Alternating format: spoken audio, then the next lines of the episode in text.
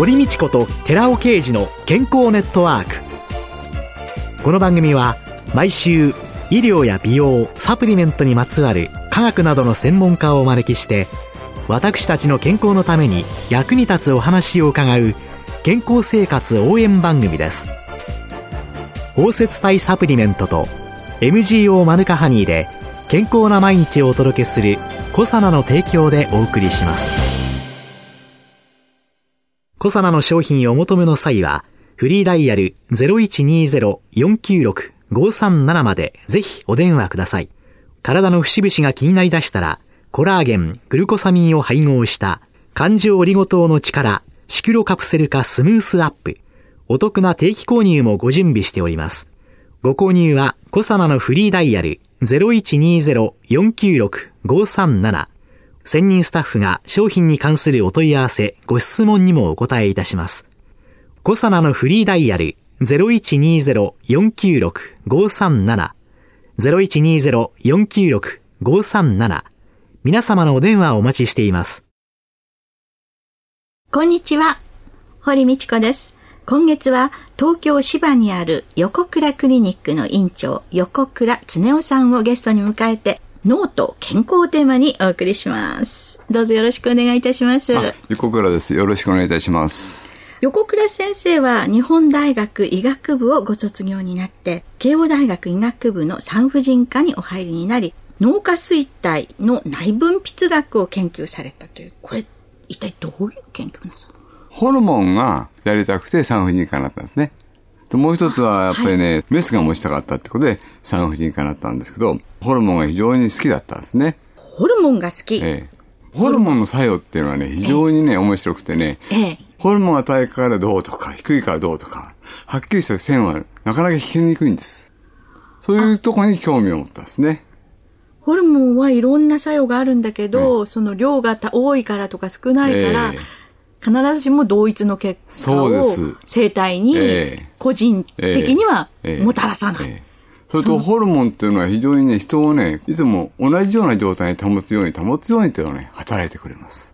よく恒常性とかっていうんですけども、そうええ、そういう状態に保つというのが、え、だから僕の研究したのは、一つは妊娠中の脳下垂体のホルモンの分泌について研究したんです。胎盤で、女性ホルモン非常に増えるんで、はい、脳下垂体はね、抑制されてるんですね、ホルモンの分泌が。胎盤で作られているから、えー、もうそれ以上作らなくてもいいからっていう抑制状態。はいえー、それが今後最後の段階で、えー、実は胎盤からいろんなホルモンが出て、はい、につながったりする場合もあるわけです。神秘的と言ったらいいんでしょうかね。神様はそういうのを科学的にこう、えー、設計されて作られて、ね、そうですね。本当にね、我々の人間っていうのはね、脳がコントロールしてて非常に面白いですね。で、その後に研究したのが実はね、ええ、脳下垂体のホルモンのね、分泌のね、予備脳も研究したんですよ。あの、ホルモンを分泌するには、え、予備能力がどのぐらいあるか。はい。その状態によって能力がどのぐらいあるかっていうのを研究したんです。はあ、もうパチパチに働いてるんじゃなくって、えー、余裕をどの程度持っているか、えー、予備脳がどれだけあるか、結構あるもんなんですか？意外とありますね。で、これが実は、後に言う健康と脳に結びついた一つのヒントだったんです。余裕が、予備脳がどのくらいあるか、えー、そでその予備脳を超えてしまった時、えー、体はどうなっていくのか。そうです。えー、で先生は東京の済生会中央病院に移られて、1990年に国内で初の健康外来というのを開かれたそうなんですけれども、どういった経緯で健康外来につながっていったんですか、そうですね。実はですね、私、あの、30年前は、体重が80キロあったんです。先生の写真、ちょっと拝見しましたけど。今現在も60キロぐらいなんですけどね。で、実は僕ホルモンが専門だったんで、さっき言ったホルモンの予備能を研究してるときに、サンプルとして女性以外に男性のホルモン欲しいと思って、はい。実は自分の採血をしたんです。はい。そして、採血から血清を分離して、そこでホルモンを測定するんだけど、じゃその血清っていうのは、大体透明で、やや黄色くなってたんですね。はい。ところが、私の血清が真っ白に汚れてたんです。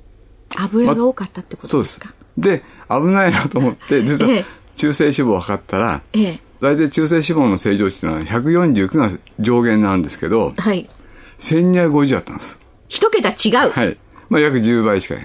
はい。で、僕は学生時代は体重がだいたい運動部で65キロぐらいだったんですね。はい。で、卒業してだいたい15キロ取って、そういう状態になって、だいたいウエストも92センチぐらいだった今あのスリムな体型からは想像できないような、一番最初に先生がおっしゃったホルモンっていうのは常に一定に保とうという向上性を持っているっていうお話を伺ったんですけど、体重が60何キロから80何キロっていうのは、で、実はそこで肌と気が気がついて、自分の肥満に対しても意識がちゃんと持って、ええで、実は内科の先生に相談したら、はい。運動不足だろうって一言言われちゃった。はい。で、そこで運動を始めたんですね。で、食事制限一切なし。はい。運動だけでこの一はやってみようと。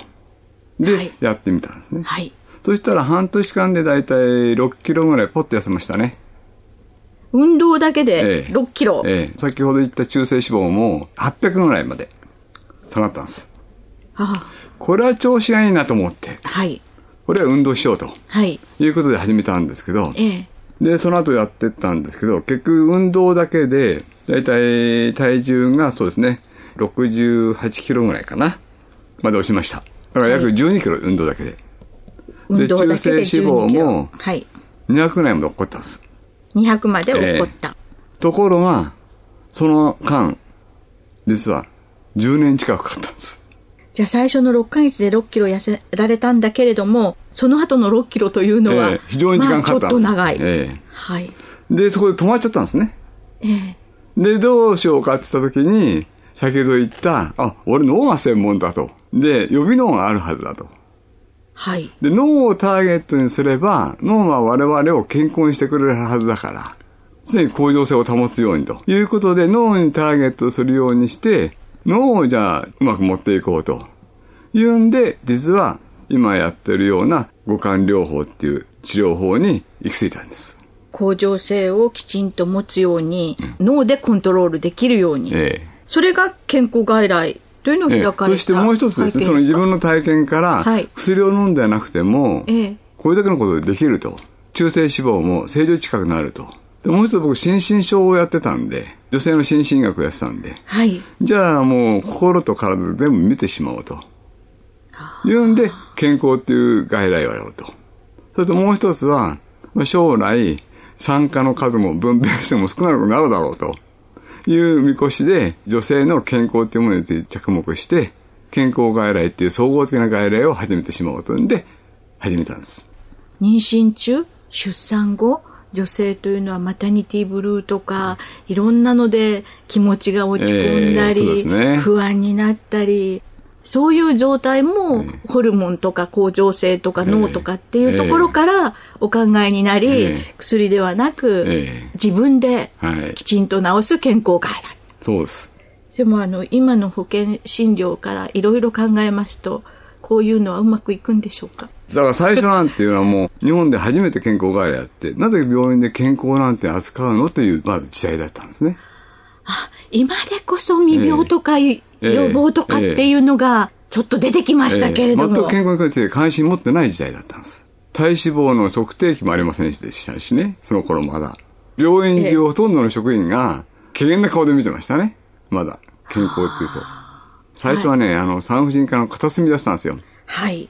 産婦人科に来た患者さんを強引に引っ張ってきて、ええそれで外来始めたと。はい一日に一人とか二人とかね。はい。で、その時にもう、こういう場所も欲しいと。はい言うんで、院長に直訴しに行ったわけですよ。はい。だからたまたまその院長が、はいやっぱ先ほど言った未病だとか、はいウェルネスについてちょっと関心持ってたんですね。院長は僕に、君、これ君のライフワークになるよって言ったんですよ。あ、すごいですね。で、僕その頃そんなつもり全くありませんから。産婦人科でお産が少なくなるから、少しは健康の方に持ってった方がシフトした方がいいんじゃないかっていう程度でした。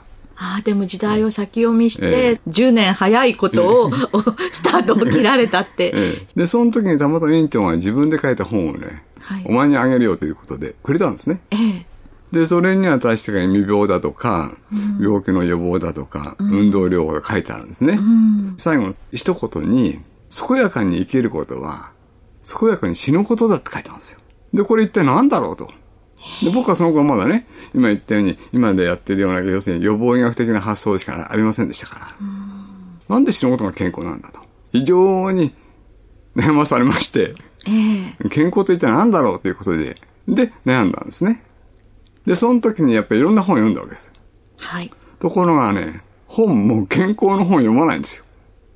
どんな本読みになったんですか？宗教の大将だとか、はい。お茶の茶道の。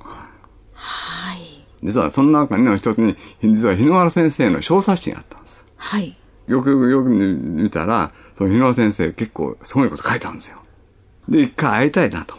ええ言うんで、日野原先生の病院に知り合いの産婦人科の先生がいたんで、ええ会いたいと言ったら、とてつもなくお前無理だよと言われましてね。忙しくて、日野原先生が。で、しょうがなしに、ええ自分の考えを書いて手紙出したんです。日野原先生に手紙を。直通。はい。たら、10ヶ月ぐらい経ってから向こうから電話がかかってきて、一回会いましょうと。すごい先生ですね。ゆっそう、何もない、もう僕、何も名前も知られてないような僕に対して、いらっしゃいと一回。でもそのお手紙の中えに、いろんな思いを日野原先生お感じになったんでしょうね。ええわかんないですけどね。で、行って、ただ最初の第一声が、日野先生が、君、いい柄いを始めましたねって言われたんです。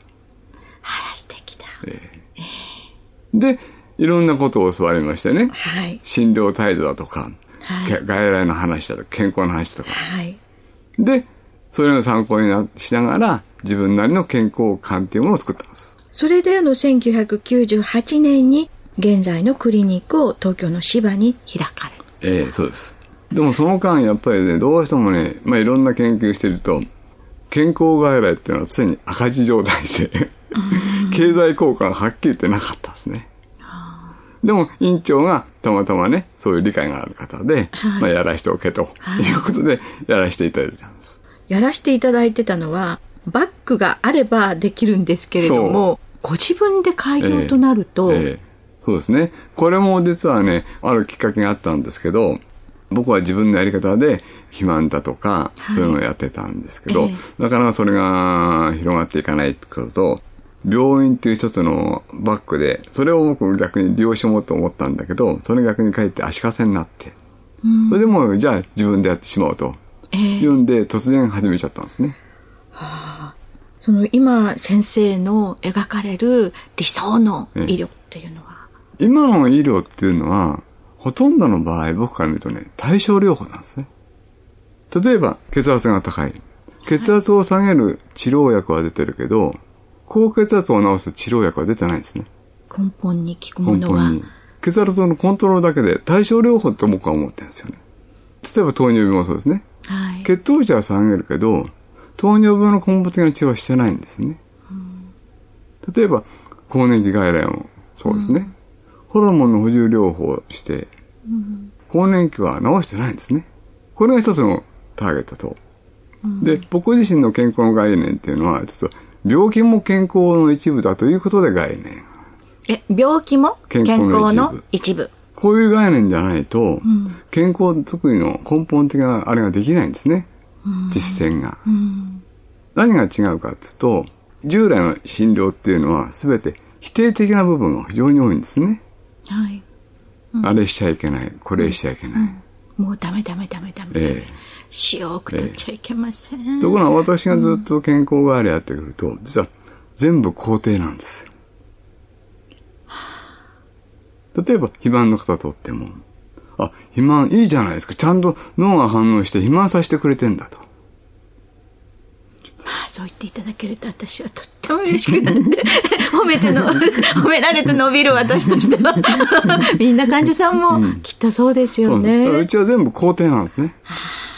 そこが大きな違いだと思います。普通の外来と。はい。じゃあ、その、肯定をする医療、どうかというのを、また来週お伺いしていきたいと思います。はい今週のゲストは、東京芝にある横倉クリニック院長の横倉恒夫さんでした。来週もよろしくお願いいたします。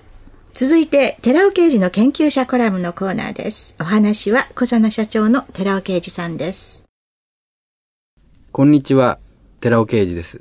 先週は冬場の乾燥とドライマウスのお話をしましたけれども、今週はそれをどのようにして防ぐか。この冬場の乾燥にはマスクの着用。これ重要です。あと、喉飴も非常に有効だと知られています。で、さらに、チューインガムですね。いずれにしても、唾液を出す働きがあるというところから重要なものなんですけども、マスクの着用。これ、すごく有効でして、マスクをすることによって、いろんな異物が入ってこないっていうだけではなくて、マスクの内側で湿度が保たれてて、その湿度があるから、結果として潤っているというような形になると。マスクは非常に重要なので、風邪をひきやすい季節には必ずマスクをするように。あと、花粉が飛び舞うとき。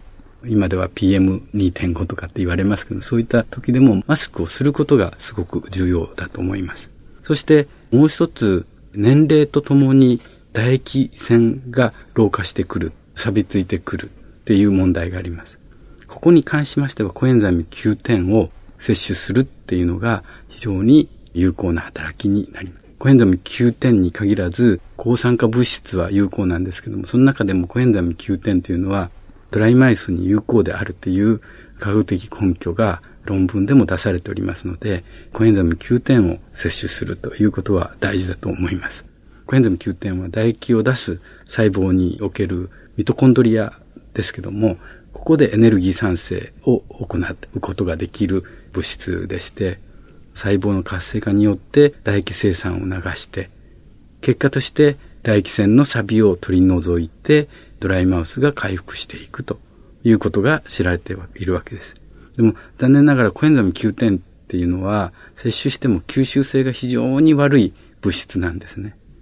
ですから、ただ単にコエンザム9点って書いてあるだけで購入してそれを摂取しようというのではなくて、どのようにして吸収性が高まったかっていうことも重要なものですね。成分表示のところにですね、コエンザイム9点、それからシクロデキストリン、あるいは環状リゴ糖って書かれている、あるいは包摂体って書かれてあると、これは吸収性を高めることを施しているコエンザイム9点ですので、そういったサプリメントを摂取することを心がけたらいいと思います。お話は小佐野社長の寺尾啓二さんでした。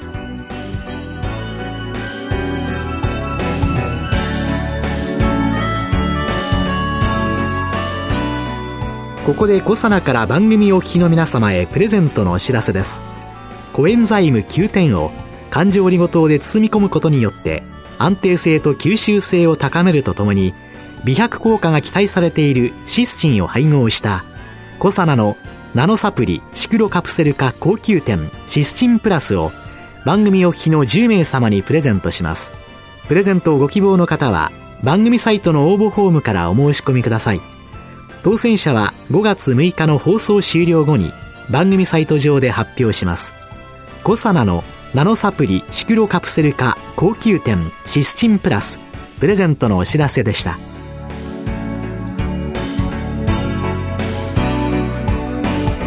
堀道子と寺尾啓二の健康ネットワーク。